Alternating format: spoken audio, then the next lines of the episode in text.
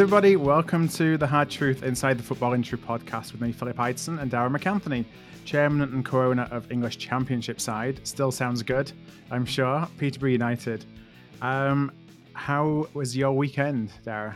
Well, we should we should title this episode "Late Late Fucking Drama" in both games, for Bradford and for, and for Peterborough. to the final whistle. I, I mean, I, I, saw your game, and obviously you saw our game, and we talked about playing to the final. But you know what? It, it, goes to show you in football, you do play to the final whistle, and it's like too many times teams give up, don't they?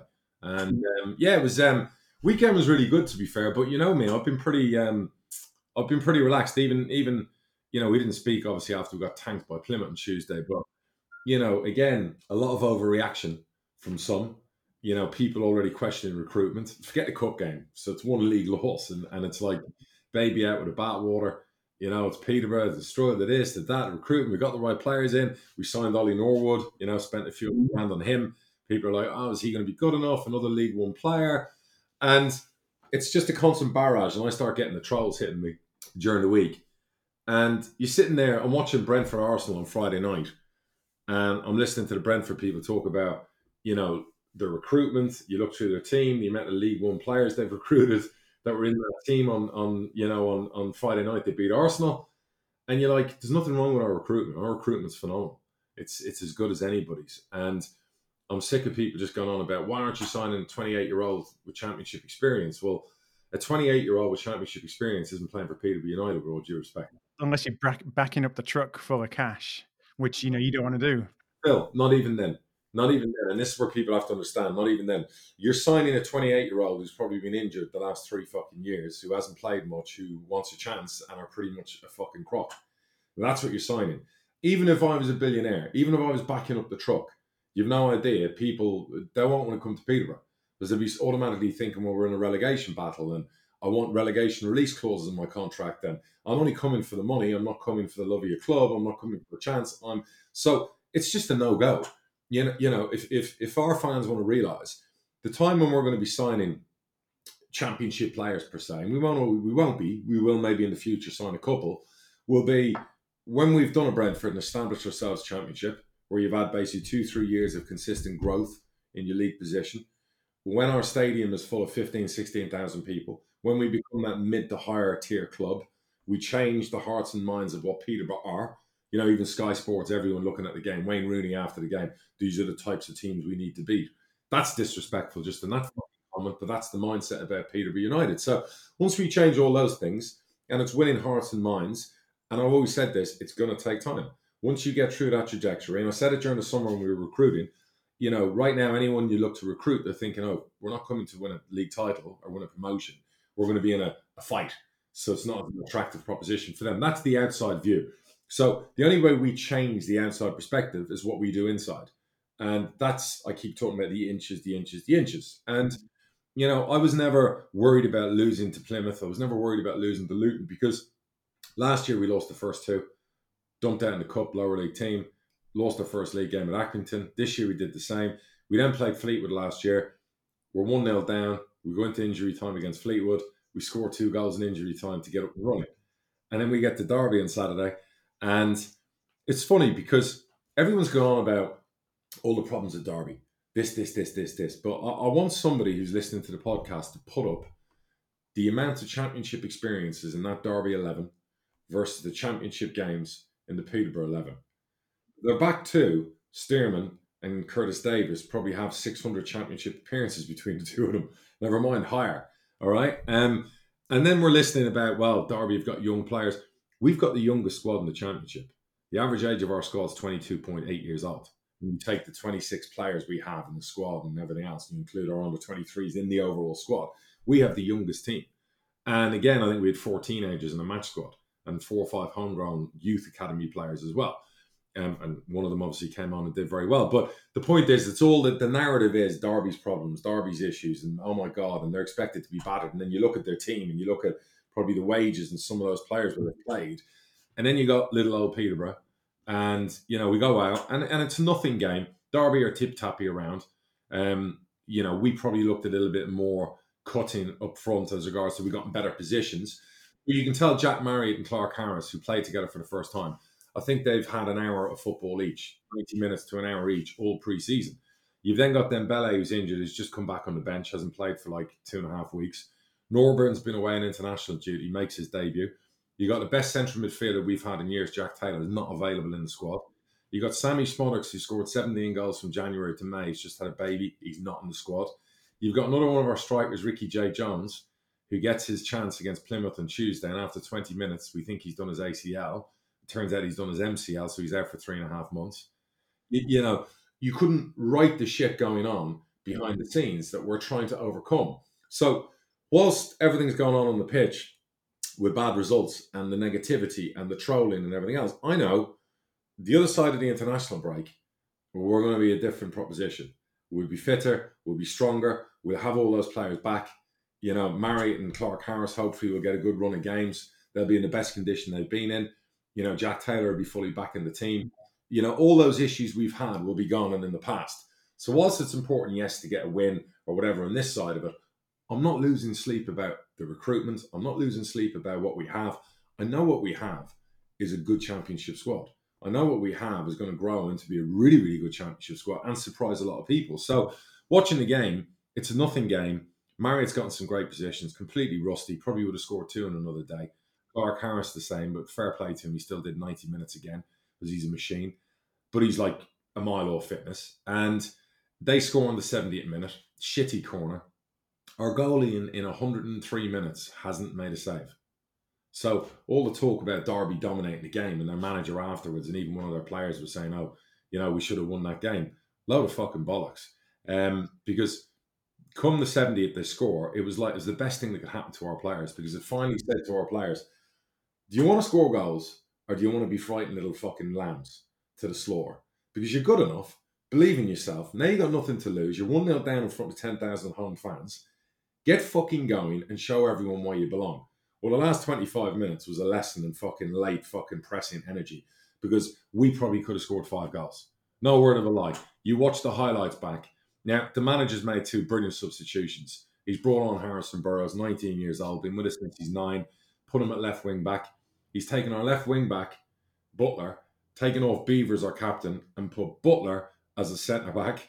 All right. And then he's obviously he's, he's moved everyone up the pitch and he's left one centre back basically back to go one on one defending. Because at that mm-hmm. stage, it doesn't matter if you lose two or three nil, you need to go for it. And he's obviously brought on Dembele. And we've just dominated them. Our wing backs. The goal itself for Burrows is a great example of how we want to play. Joe Ward's a wing back. Harrison Burrows is a wing back from one wing back to the other wing back, go. And the one thing it showed is when we put crosses in, and we've always said this, we win lots of football games. And we must have delivered, Burrows delivered four crosses that, and any other day, or uh, Clarke Harris would have scored twice. It was a game changer when he came on. I watched the game because it was on TV here as well. It was a game changer. Would you agree we dominated them for the final 25 minutes? yeah, it's funny. Like you said, nothing game is probably a good explanation. Like there was just nothing happening. It was one of those kind of things where you're looking and thinking, should I really have watched the Man United Leeds game? Because here it is 5 1, you know, and you're still nil nil and there's not a lot happening. Um, and then when you made the change, it just, you had a different dimension. And when Joe Ward finally believed in himself, because the thing about Joe Ward is, if Joe Ward believes in himself, he'd play probably top six championship football and he'd go for a lot of money. Mm-hmm. Because what he has got is, is he, he was the leading assist maker in League One when he's on it and his mindset's positive, he's unplayable. And for 65 minutes, he played within himself. For the final 30, 35 minutes, he was the best right wing back in the championship. Yeah. He was non-stop down that side. Burrows was non-stop down the other side. And suddenly you saw Peterborough United. It was pressing, it was high action, it was goals, it was crosses, it was shots, and it was late goals. And what we have is we've got showed our fitness as well. People want to question our fitness. That's how strong we were. We ran all over them at the end. And the other thing it showed was we've got game changers on the bench because both subs scored. Um, and the other thing it, sh- it showed was that when we have confidence in what we want to do, we can win football games at this level and we can win a lot of them. And last year we were the best team in the country from coming from behind. And the question was, can you do that in the championship? Fuck yeah, we can do it in the championship because we just showed. So for the fans, electric because missing that Lincoln game with no fans. I mean, imagine what they would have been like that day. On Saturday, if you saw the atmosphere for the winners, you would have seen a Valley Parade with 18,000 fans or whatever. It was electric. You could soak that atmosphere up. They, the fans drove our players. The energy in our players that last 10, 15 minutes came from our fans. And of course, having the Dembele's been able to come in and do what he does, that's massive. Do you know what I mean? So, um, yeah, I, I, wasn't surprised by the result. Um, I was disappointed afterwards. I dug out Sky because the in-game commentators were good. I felt the studio um, after the game, I, we we timed it and did it. They spent 92% of the time talking about Derby and Wayne Rooney. They interviewed Wayne Rooney for four and a half minutes. Our manager got 34 seconds live on air. They spent fuck all time talking about really our goal scorers. They wanted to focus on Derby's 19 year old who scored a consolation goal in the end, forgetting about our 19 year old who absolutely fucking ripped up the game when he came on. So that was disappointing from that perspective. Do you know I mean? That it's the usual Wayne Rooney show at Derby. Give me a fucking break. We get the same in League Two when it's the Salford show. So you know, it's. I mean, I guess it's just one of those things. That... Sky let themselves down. So they let themselves down by crap. They let themselves down, and that's their whole focus. you know what I mean? And, and if that's the way it is, I couldn't be fussed about them coming and filming games because the reality is versus the TV money versus the extra gate we would have made, we would have made more money. So you, you, you know, sure, come to us in League One, we could do it with the money. But in the champ, we would have got another 2,000 Derby fans on the gate, another probably 1,000 Posh fans, probably would have made about 30, 40 grand more. Now, that's not a headline for Alan Swann to come out and say, DMAX says Sky are never to come and film a game ever again, because that would be bad for business. But if people listening get the gist, that's why I was upset afterwards, because again, it's always like, you know, Wayne Rooney's Derby County. I mean, fucking, you know, Wayne Rooney's not a football player anymore. He's a manager now. Um, you know, that's what he is. He's a manager. And, and, you know, my manager has been around a long time and is a very, very good manager and doesn't get credit for what he does. So, look, positives from Saturday, home win. We got great home form. We have done for two years. That's going to be crucial. Confidence and belief for the players. Game changing substitutions from the manager. He was on his game. Because I'll be the first to say when he's not in his game. So he was on his game. You know, um, showing the football world that we've got some excellent young teenagers in our squad that can make a difference in this league when we get criticised for maybe pushing our younger players when they're not ready or good enough. Well, we've got a hell of a lot of good players. The final bit is our players are getting fitter. The ones who are still out will be coming back. They will make us stronger. And Norburn it was an excellent debut from a guy who's played fuck all the last two weeks. And he is, he's an ugly, scrapping midfielder that we've maybe missed, where you watch him. And when I say ugly, uh, I mean he does all the stuff you you don't want to do as a footballer. You see him digging in. He's, he's he's nibbling at people's heels. He's making tackles. He's screaming at our players. He's driving them. He's a leader. And it's funny. The football secretary said to me the day we signed him, he he, he rates himself this lad. And I said, Oh, in, in, a good way or a bad way? She said, No, no, no, in a good way. She goes, He's very confident. And I said, Look, he's 28. He probably should have played higher sooner. And I'm glad he rates himself because we need that kind of character coming into our dressing room. Because a lot of players, sometimes the younger ones, will be like, Oh, do we belong? Can we play at this level? And he's going to bring in an air of authority and confidence that they should have. And he showed on Saturday. He was excellent on Saturday. So lots and lots of positives you know, another great test on Tuesday. We're playing a team that will just pulverize us with long throws, very physical, very direct. Fair play, Mick McCarthy. That's what he does at Cardiff. I'm watching the throw ins and the highlights in their game. Fuck me almighty. If we don't defend well, they'll fucking destroy us. Um, but we've got enough in attack to fucking do the opposite to them. So it, will be interesting, but really, really enjoyable. More than anything else, I just enjoyed the banter with the fans. I enjoyed seeing the fans happy. I came out afterwards. I couldn't get to my car. You know, fans were outside. I dare say if it was a loss, it would have been an easy walk to the car with no one outside. But it was like, you know. And things been thrown at you rather than people wanting to come and say hello. Correct. And I want to apologise to the fans with, with the queues, the issues with the catering. We had the pandemic strike us on Saturday morning. I arrived at the club. I got told all our chefs were gone.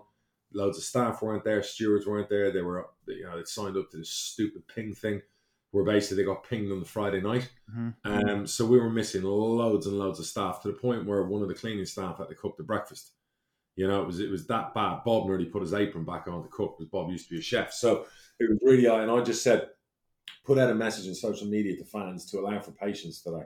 It's going to be like laborious. It's going to be irritating in some sections, but this is the shit we're dealing with.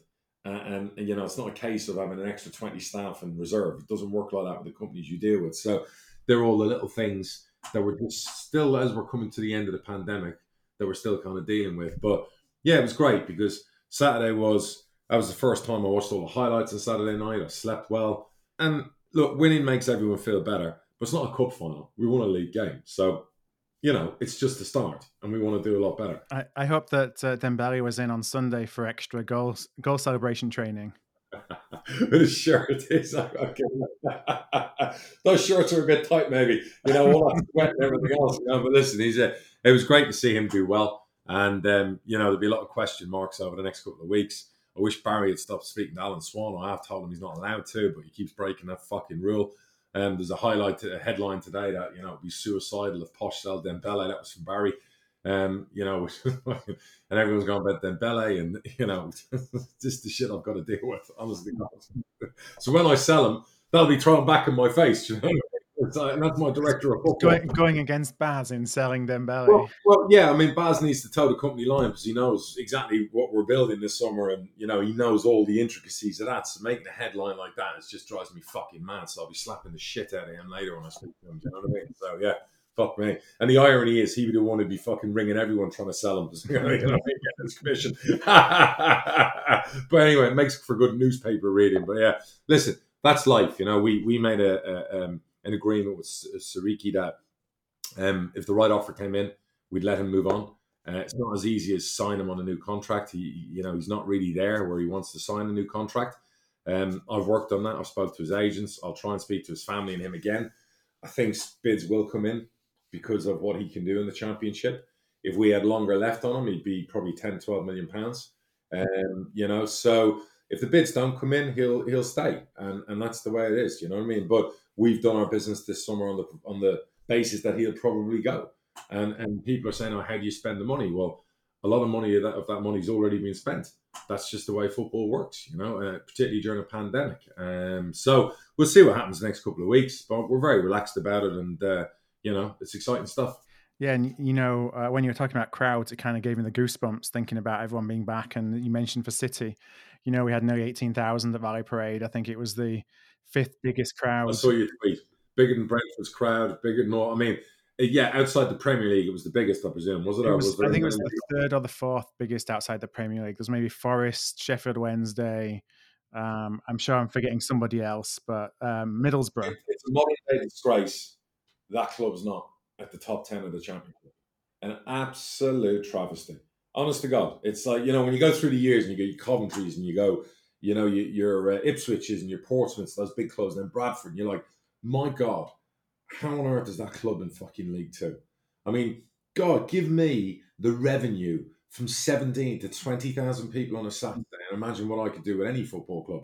You know, that's where we've worked miracles at Peterborough.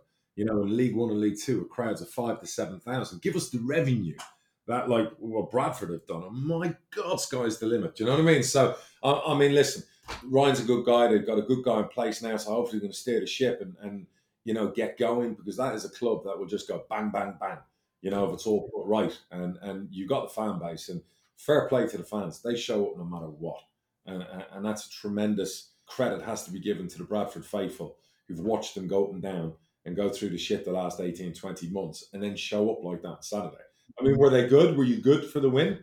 Um, you know, I think it's a performance we're going to have to get used to. You know, thirty percent possession, thirty-five percent possession.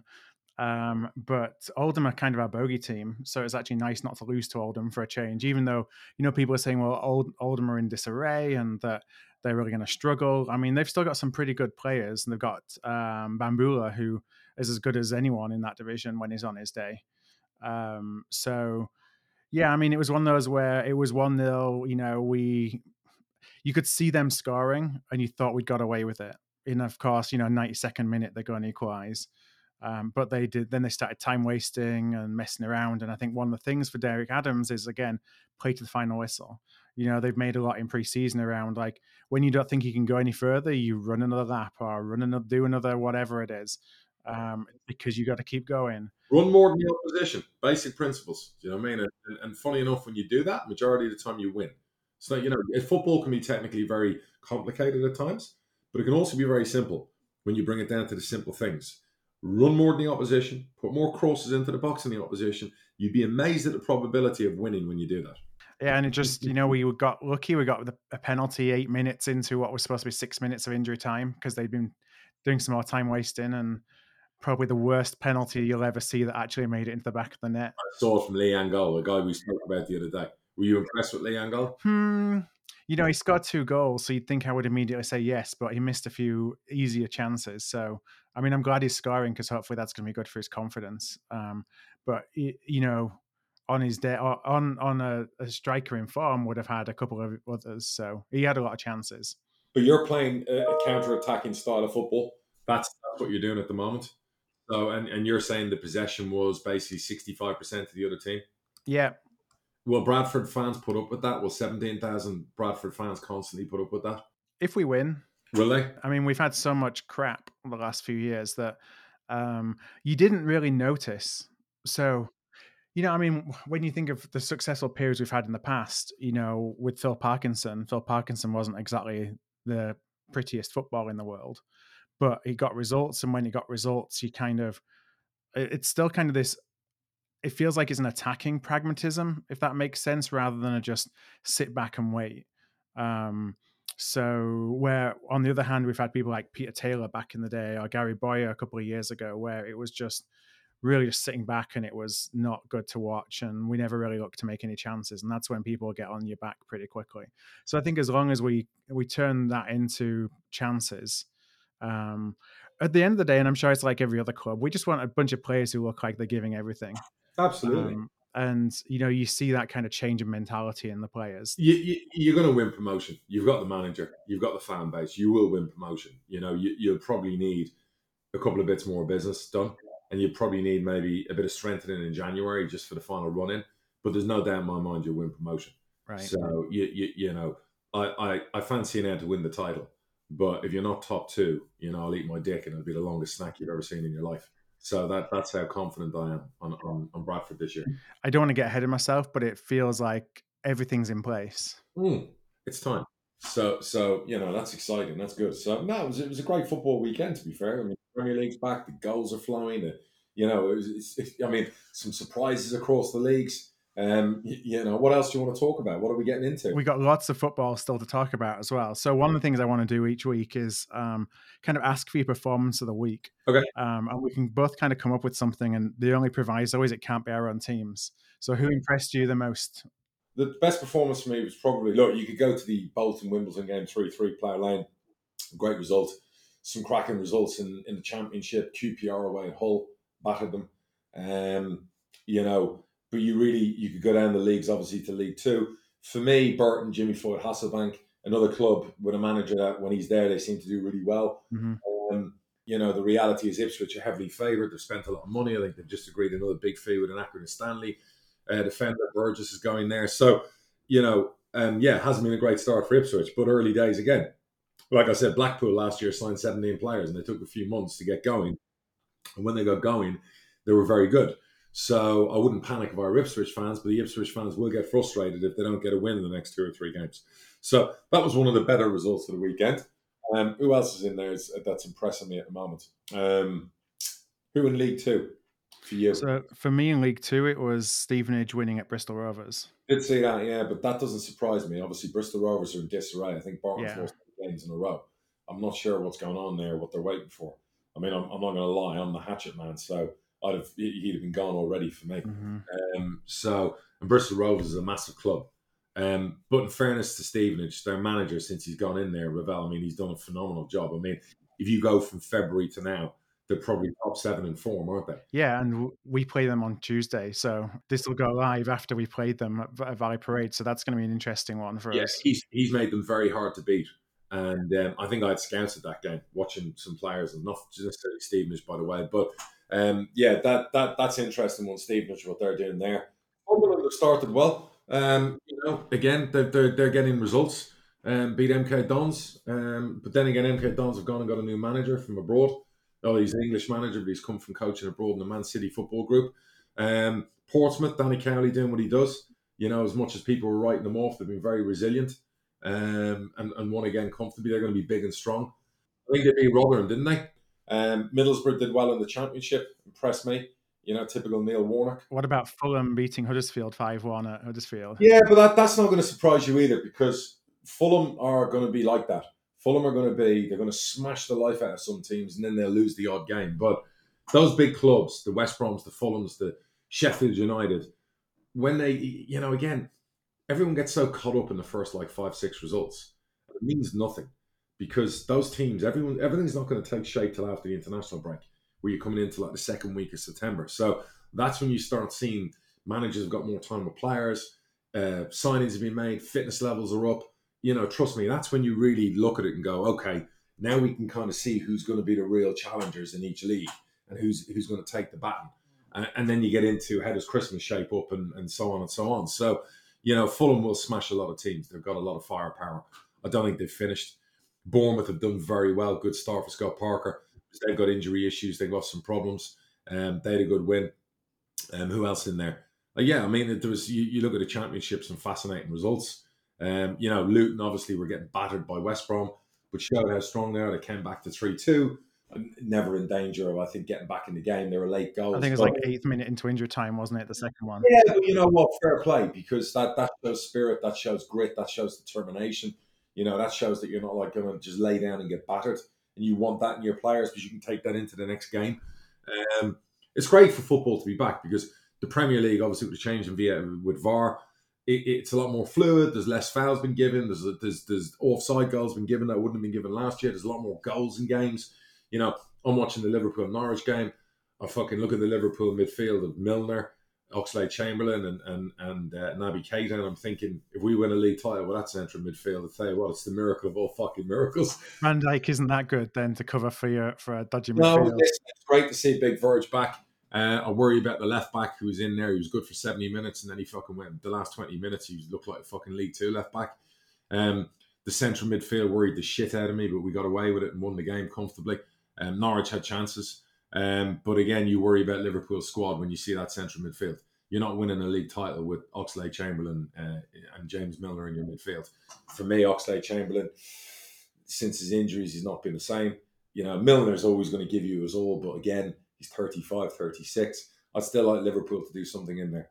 Um, you know, I'd love them to go and get Renato, Renato Sanches, the Portuguese central midfielder, who who looked great again in the Euros.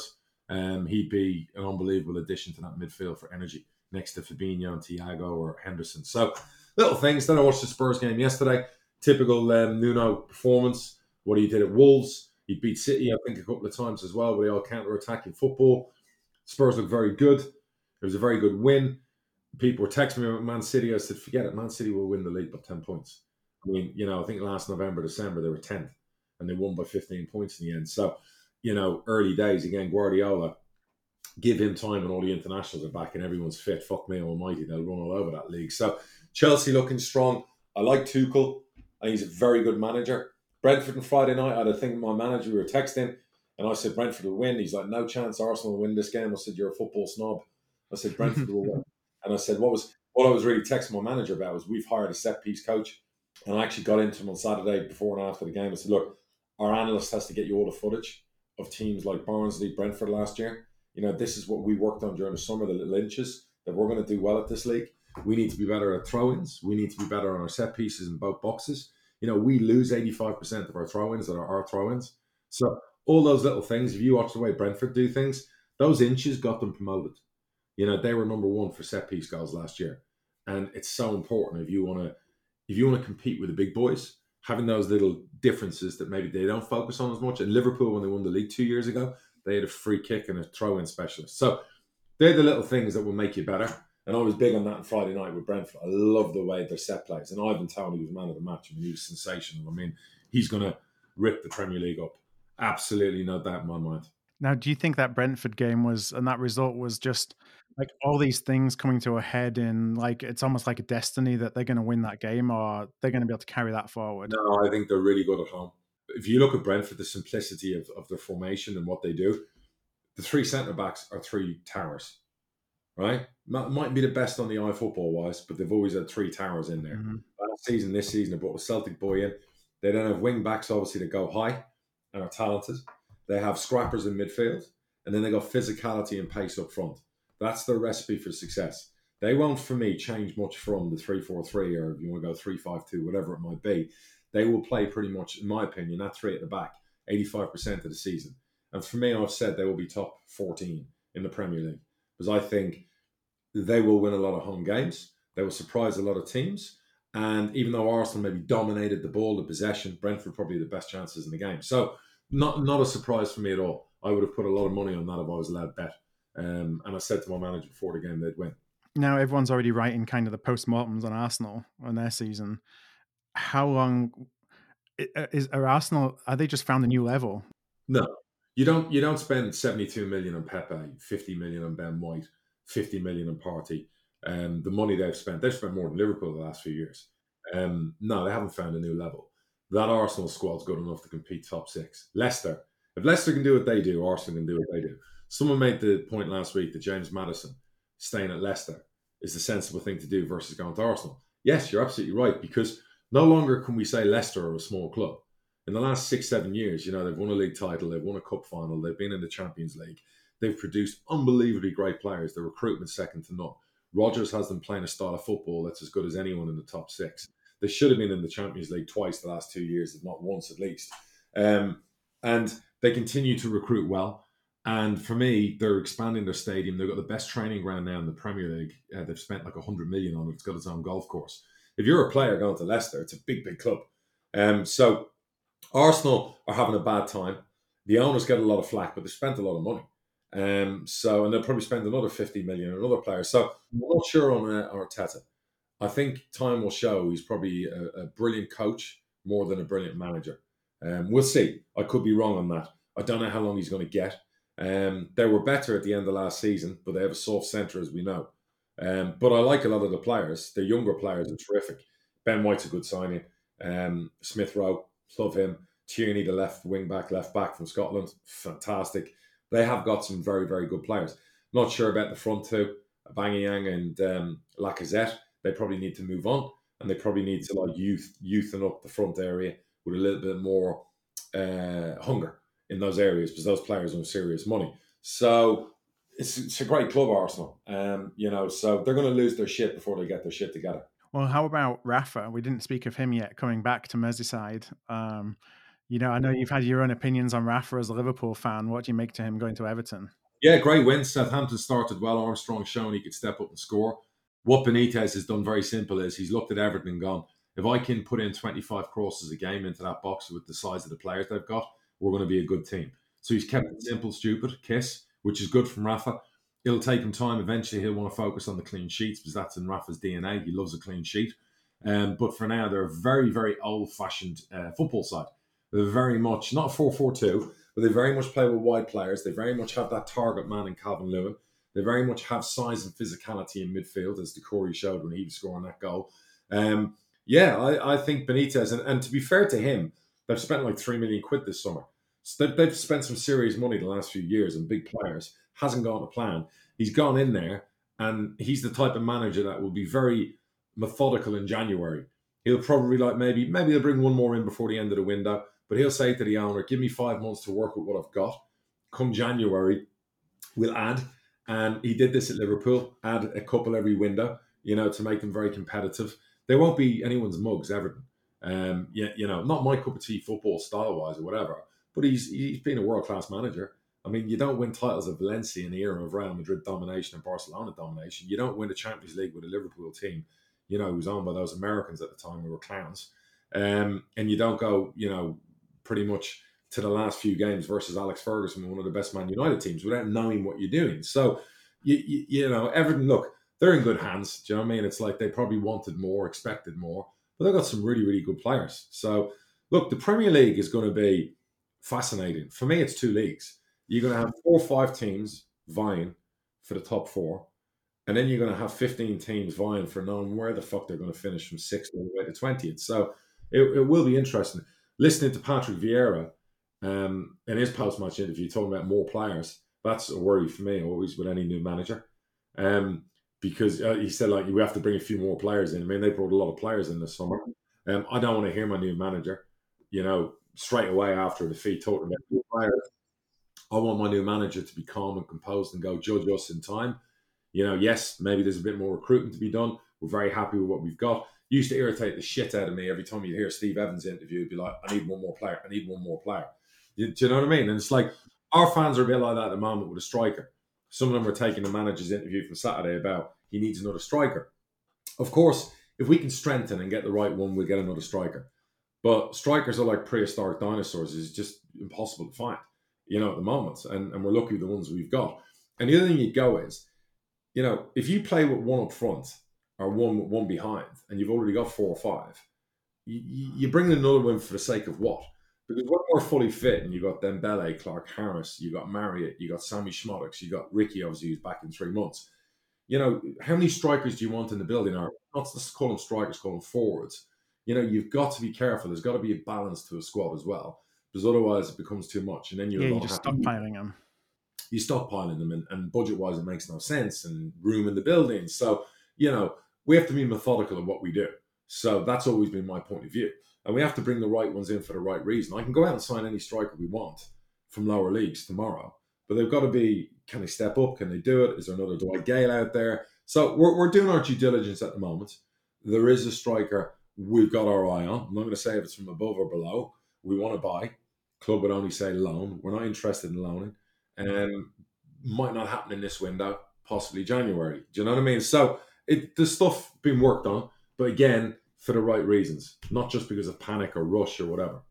Now you're talking about kind of the, the, the two leagues within the Premier League, and you know Aston Villa are one of those that you don't necessarily know whether they're going to finish seventh or 18th or you know anywhere in between. And I want to come to Jack Grealish, and you know maybe this is a question that goes beyond Jack Grealish and Aston Villa, but you know it's um, it's using what's happening happened with Aston Villa and Jack Grealish as kind of the case in point is when you have a, a, talisman that your entire club is built around and that talisman leaves and i think that you know because of your the way that you've approached things in terms of being a selling club you know i think that that's oftentimes probably happened to you as well where you've got you know the best player who has done really well has become the focal point he leaves. Like how do you fill that gap? Do you fill that gap with someone who is always going to be a step down from the player that you lost or at least to start with or do you think differently about okay i'm going to spread that money in a few different areas and try and maybe take a different approach so we always had maddison for four years five years. It was our main talisman you know goals assists everything else. But we never got in the playoffs. We never won promotion. So we made the the decision to move on from him. And we brought in Szmodics and we brought in mm-hmm. other players and we created more of a team like environment where it wasn't about the one player. And yes whilst we had ivan toney we still had a squad of players that were very good.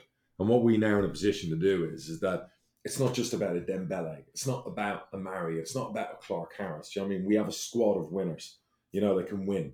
And it's not down to one good player. Because one good player, if you rely everything on one good player, it's a recipe for disaster. And we learned that. We educated ourselves through the whole, you know, uh, Maddison fiasco. And in years gone by, yes, we've had that one big player that we've sold. But a club can't just be about one player. So you know, we've brought in some very, very good players that we feel over the next 24 months will will grow, will be, you know, Randall has been brilliant. You know what I mean? He's only 21. He stepped up. He's been fantastic. Do you know what I mean? We've got Poku in the building who's going to do the same in time. We've signed some, we feel, good attacking depth. And, you know, if we lost to Dembele, it's not the end of the world. Yes, he can be a game changer. Yes, he can do dazzling things. Yeah. But it's not about Siriki Dembele. It's about the 11 players on the pitch. So you know, I, what Villa did for me was the right thing to do. They're never getting in the Champions League. They're never winning a league title. They get a 25 year old They've had so much time out of promotions out of. You take your 100 million, you go out and sign three players. Danny Ings's goals will help more than Jack Grealish's assists. You know, Buendia and Bailey will turn out to be terrific acquisitions for the team. So that business has been very sensible business. Look, they had a disaster against Watford on Saturday, but that's no shame because Watford were next to us the best home team in the country last year. We finished second to them by a couple of points for home form. So there's no shame that a lot of teams are going to lose to Watford. Last time Liverpool went to Vicarage Road two years ago, they got thumped 3 0. So we've been unbeaten for however long. So, um, you know, Villa will be a good team. Will they be in that top six? Not sure. The shit they've gone through in recent years, I think where they are right now, they've got to be very happy. Yeah. So it's like it's they got to take it as an end of an era, you know, that you know you're going to move on from that and then you got to think a little bit differently about how you spend your money yeah absolutely. So so you know eventually leicester will do the same with maddison. You know clubs will do that. So um, liverpool have done that before. Coutinho's era ended you know and it paid for van dijk and alisson to come in and it led to league titles. So instead of it being about Coutinho we suddenly got a defender and a goalkeeper that allowed us to win a league title. So it, you know, sometimes it's not about the sum of one part; it's the sum of all parts. Now you had Sir Alex Ferguson in the stand the last couple of weeks. He's uh, banned. I told the guy on Saturday. He's brought bad luck. Yeah, he went back to United and they trash Leeds or whatever else. But uh, that was great having Sir Alex. He was staying with the gaffer for a couple of weeks. I spent a good bit of time with him after the Plymouth game on Tuesday night when we lost 4 0. I'm in the gaffer's office. Me and him were having a good chuckle. Not about the result, but about things in general. I said, geez, it's going to be a really bad, you know, enjoyable drive home with the gaffer. And then obviously the manager walks in and he's just red. Mm. And me and Alex look at each other in the eyes, kind of go, mm, okay, no comment. And and then obviously it's our job to try and calm the gaffer down, bring him back down to earth, you know, and, and because sometimes as bad as you think it is, it's never as bad as you think it is. So it's my job to remind the gaffer before the baby goes out with the bathwater, you know, before we start trying to sign 20 new players and transfer listing 10 players and changing formations, it's like, hang on, relax. It's been bad, but it's never as bad as you think. So let's go back to basics. Let's focus on what we've got to do. There's a lot of belief in what we've done the last 20 months. Have that trust, you know. So so there was a lot of that going on, and, and I'm sure Sir Alex played the same game as I played with a manager for a few days and just kept them there because you know I could tell he was hurting after Tuesday. And you know, in, in those situations, it's my job to make sure he, he gets smiling again. And he pulled no punches in the after in the interview post game uh, interview he's very honest, you know, and he would have been very upset because he gave it. I think we had like seven teenagers in the squad against Plymouth, and we let ourselves down. Fair play to Plymouth; they were better. Um, but like I said, it was early days. It was a bad night in the office. You know, we haven't been good in the cups recently. The gaffer would have wanted a response from the younger players. He didn't get it, but that won't happen again with those younger players. They'll know next time. Look, we've got some great people off the pitch. The manager, you know, the number two, Matty Etherington, you know, our first team coach, Scarfy runs the academy, all the people we've got around the edges there, the analysts, to the fitness coach, to the sports science, to Tyler, the goalie coach, they're good people. We've now got a new set piece coach who've come in, Andy Butler, you know, ex Doncaster uh, caretaker manager. They're a good group of people, and the players are very lucky to have them because they're going to need them. Uh, uh, and you know, I, I couldn't be happier with that side of how everything's going on at the club. How many teams have, just for context for listeners, how many teams have a set piece coach? None really, I think, outside of the champ and the Prem. It was something I, I was very strong on in June. I wanted a few things in June I'd put in my plan for the champ. One was I wanted a set piece coach, so it was winning the manager over on that one. Um, and we got there. And I wanted us to hire a, a, a shrink to be available. Um, I felt maybe it was more inches that we could use. So I wanted to basically put a shrink on the, or, you know, let's call him a, a therapist, a sports psychologist. Yeah. So instead of a shrink, that's rude. Because I've never had a problem. I've never used one myself. I never would, but I understand the necessity for one, and particularly in sports. You know, in all walks of life, people need to talk. They get help. They do it. You know, I've played shrink to loads of people who want to bounce off me and talk to me. So I, I offered that we pay one to come in twice a week, be available if the players wanted to use them, great. If they didn't, they didn't. So for now, it's a no. Something we might do in the future, but it's it was again a suggestion for me. Maybe some more inches to steal where we can. Um, so you, you draw up a list of all you're David Goliath in those leagues, and you draw up a list of okay, what can we do differently than the Goliaths?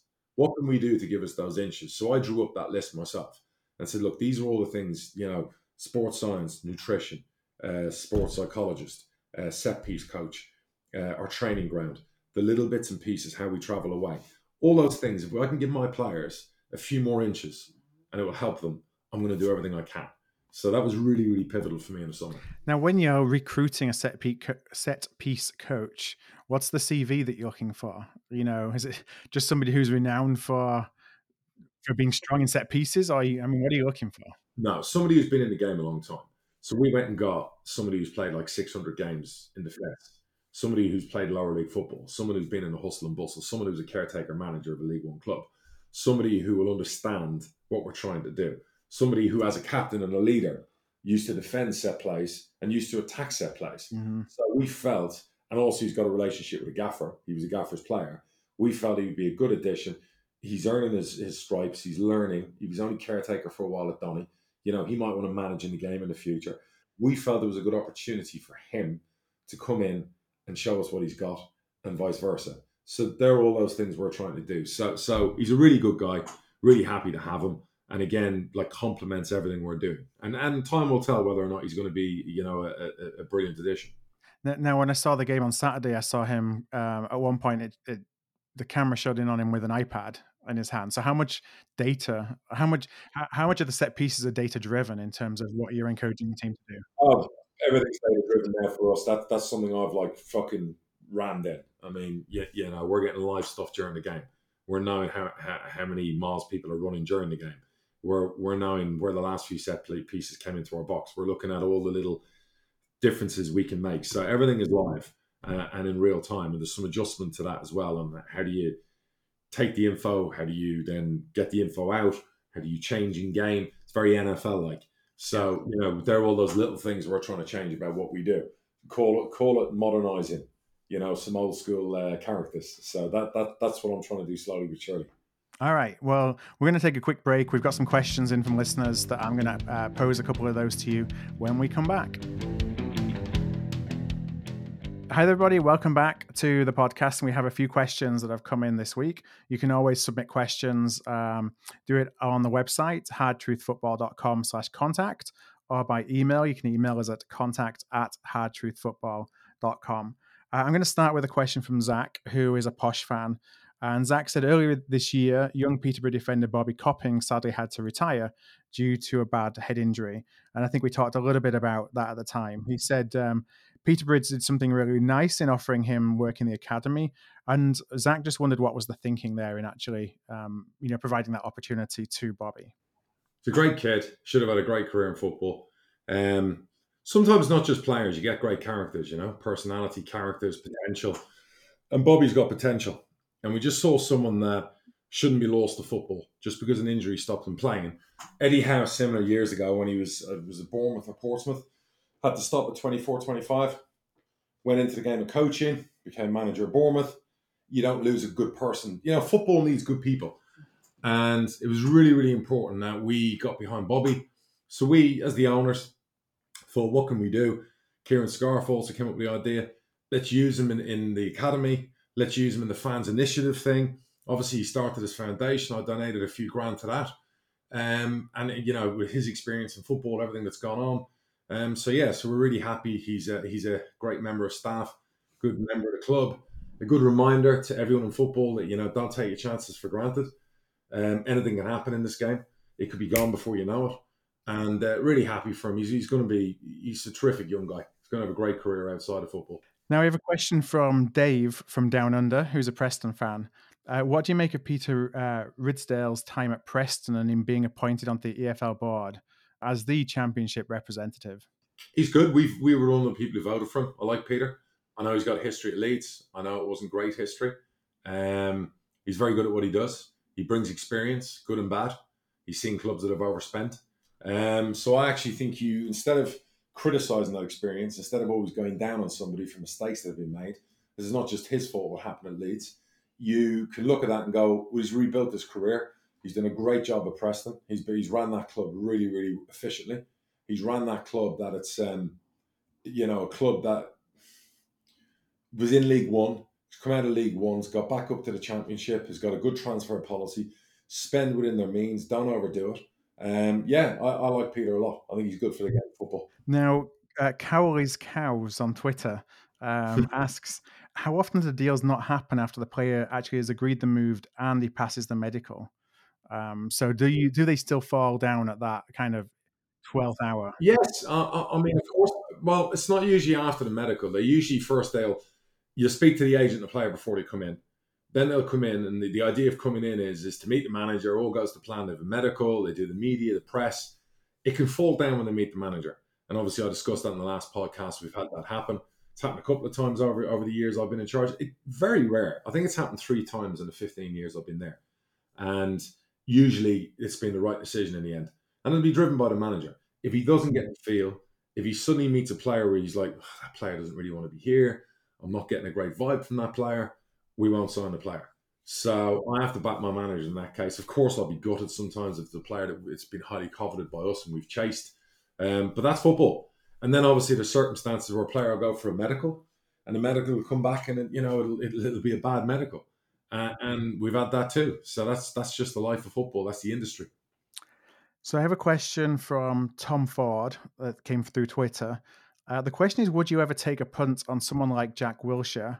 And I, am wondering if Tom means, you know, somebody who is injury prone, but he certainly has talent. Yeah, I, I discussed earlier the only way you get a player is if they had serious injury issues the last few years. Funny enough, my, my one of my partners was like um, saying about Jack Wilshere the other day, and I'm just at the point where we've had issues with fitness and injuries and everything else. So we've got to be careful, and we've we've got to we've got to look at it and go, we're signing players for the right reasons. Of course, Wilshere is a, was a top world class player. He's had his problems. Um, why haven't Bournemouth signed him? You know, that surprised me. He's been there a long time. You know, that's a club who could do it, a Jack Wilshere type signing. They're selling players, but, you know, he's not costing anything. Um, so it's never come up for me in the recruitment, nor has the manager brought it up. So it's not something we'd visit at the moment. But I hope he goes on and he, he proves to everyone that he's a fit player and he, he signs with someone and plays 40, 50 games. Because there's a talent in there and it's what's happened to him with his ankles and you know, he, he, he could have been one of England's best players. I mean, with his eyes shut. So it's it's one of them where you're like gutted. That's that's the dark side of football where a player just they can't shake off those issues. You know, their bodies are built differently. You know what I mean? You could suppose someone said they're made of glass, which would be harsh, but it's the truth. And then you get other players, like I've said to you, they play six, seven hundred games, they never have a knock built differently, like some some you know biometric kind of look or otherwise. It's bizarre. I, I, I, don't know. So so that that's that in my opinion. But look, he'll, he'll get a move. I'm sure he'll sign. But he's got plenty of money. I don't think money's the driver. I think he's earned enough in his career so far. So be interesting to see where he goes next. Mm-hmm. Now, a question from Dan, a Crystal Palace fan, and it's one I could have asked actually when we were talking about Palace earlier, because uh, it's a little bit about Palace's summer recruitment. And, and Danny's asking, what do you think of Palace's summer recruitment and the appointment of Vieira? And actually, I want to add to this. I saw something over the week that had there was a chart in the Athletic where it had how are Premier League fans feeling, like happy, nervous, you know, on the fence about their team's prospects this year. I think it had Palace as like the second most optimistic fan base in the Premier League, which kind of surprised me. No, had gone stale under Hodgson. You can imagine it you know, you moan about the football you're watching. You know, he very experienced players. It was the same players every year. They'd sign new contracts. Um, it was time for a reset there. So they've gone out and they've recruited some good young talents. Easy last year. You know what I mean? You see some of the players they signed this year. Um, they are good players and they're going to be exciting. They've got a new manager, Premier League legend. Is he going to be a good manager in the Premier League? I don't know. Hasn't been brilliant. That's you know in his first two jobs it'll be fascinating to see what happens. They've got new investment in there recently, I saw as well. So I guess for Palace fans, it's it's gone from stale to fresh and new. So that's why they're optimistic because the, the bar wasn't very high to begin with. So they're a good club. They're run pretty well. Um, you know, I get on pretty well with Steve Parish, who's one of the owners. Um, I think they'll they'll do okay. I think it will take time. It'll depend on how itchy they get trigger wise and itchy feet wise. If he loses three, four out of the first five games, what happens then? Um, you know, but they're going to have to stay the course because it was definitely time for the reset. What they have got is Dougie Freedman's really good at what he does. Um, Sir Alex was actually singing his praises the other day because I think they live across the road from each other. So um, yeah, good luck to Palace and Palace fans this season. What's uh, success look like for Palace this season? Oh, staying up with all the changes, in my opinion. Staying up. I think the Premier League, you know, teams that have come up will be stronger. Teams that, you know, struggled last year will be stronger. Um, Palace are going through that change. They've lost 12, 14 contracted players. They've lost a lot of experience. Scott Dann, Gary Cahill. You know, they've got a new manager, a new focus, a new style, young players, a philosophy. I think it's growth staying up. So, you know, they do that and then it's a nice building block. Mm-hmm. Um, now, there's a, a question that came in. This is the last question from uh, listeners and actually came in from producer Henry. Okay. And he's uh, chancing his arm with a non football question. Um, well, I guess there's some context with football. So Henry's actually talking about the 100 okay. in cricket. So the new format um, that's been going on this summer in cricket. And, you know, the idea of bringing in um, the 100 is to bring in a new audience to the sport. And Henry just wonders, like, could football ever get to the same point where we're looking at different formats for football to bring in new audiences? I don't, I don't think so. Um, you've already got your five sides, you've got your, your your masters events, you've got those kind of things going on. I'm not sure football would follow rugby with like the sevens. You know, it, the fives would be a version of that. The hundred, you know, no. I mean, I've read some of the ideas from some people where they talk about having, um, you know, four quarters like the NFL. They talk about making the goals bigger. You know, they talk about no offside rule, all these things. No, I'm, I'm a romantic. I like VR, VAR. Um, I like where we are at the game. I don't think we need to change it that much. I think we can bring younger audiences in now. Maybe the fan experience could be better. Um, maybe we could hear refs on the screen when we're watching football. Maybe we hear them in the stadium. You know, get them more engaged that way. Um, so no, I, I, I am a bit of a an old fashioned person in that way. That I wouldn't want to see football being stripped down to sixty minute game, no draws. You go straight to penalty shootouts. You know, all that kind of thing, and and throw ins become kick ins, and you know all the other little changes they want to make. Not for me. Sorry, Henry. Go fuck yourself. and on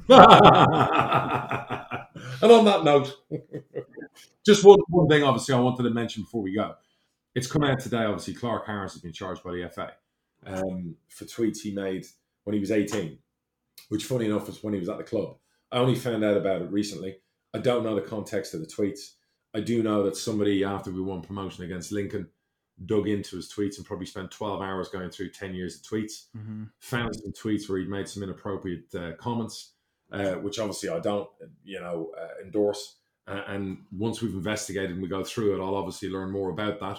Um, at the moment, I don't know enough about it, but we're judging people on comments they made at 18. I'm not sure how I feel about that. I'm not sure how I feel about people who troll through people's social media. I hate this is the world my kids grow up in. I hate the fact that my kids could say something now and then lose a job or a career later in life. Um, there is a statute of limitations on crimes in America in certain states where you could rob somebody and after 10 years, you're not allowed to be prosecuted. But in sports, someone puts out a mean tweet or says something fucking stupid, they're suddenly banned and fined and vilified. So uh, it's it's how far it goes. I'm not sure. So I don't want to comment too much until you know we answer the charges. The player answers the charges. But needless to say, if it doesn't go to plan, he will be banned. And um, I'm hoping it'll be a slap on the wrist. And I'm sure for whatever stupidity he, he said back then as a teenager, he'll apologise for in good time. But I can't speak for him. And I guess a reminder for everybody about what you put on social now will remain with you for uh, potentially for the rest of your life. So, um, you know, always be careful what you put out there. And I warned you about the cricket. England are absolutely choking all over the fucking place. They're now they've lost two, both openers in one ball, uh, or in a couple of balls and they're about to shit themselves and lose this test. Worst test captain in the history of England. World class batsman, awful captain. It's funny we were talking about this just before we went on uh, to hit the record button. So you'll all, everyone listening will know what happened by the time uh, yeah. this was out. But it wasn't looking. We've turned bowling. You know, a couple of rabbits with averages of four and they've got no slips. That just tells you everything about England's captain. You know, you need to know. Worst English test team I've seen in years. So right now they're one for two. We've grasped um, defeat from the jaws of victory. Yeah, absolutely. I mean, this morning after the first hour, they should have won this game. And yeah. this is what happens when you have a positive, aggressive mindset, you can win. When you have a negative, conservative mindset, things can get yourself in trouble. On that note, I shall tune out. Thank you, everyone, for listening. We're breaking records with the podcast listening. Keep it up. Say it to your friends. Put comments on all the Apple Podcast area, Spotify. Those things help us grow. Thank you. We'll be back next week. Cheers, guys. Cheers.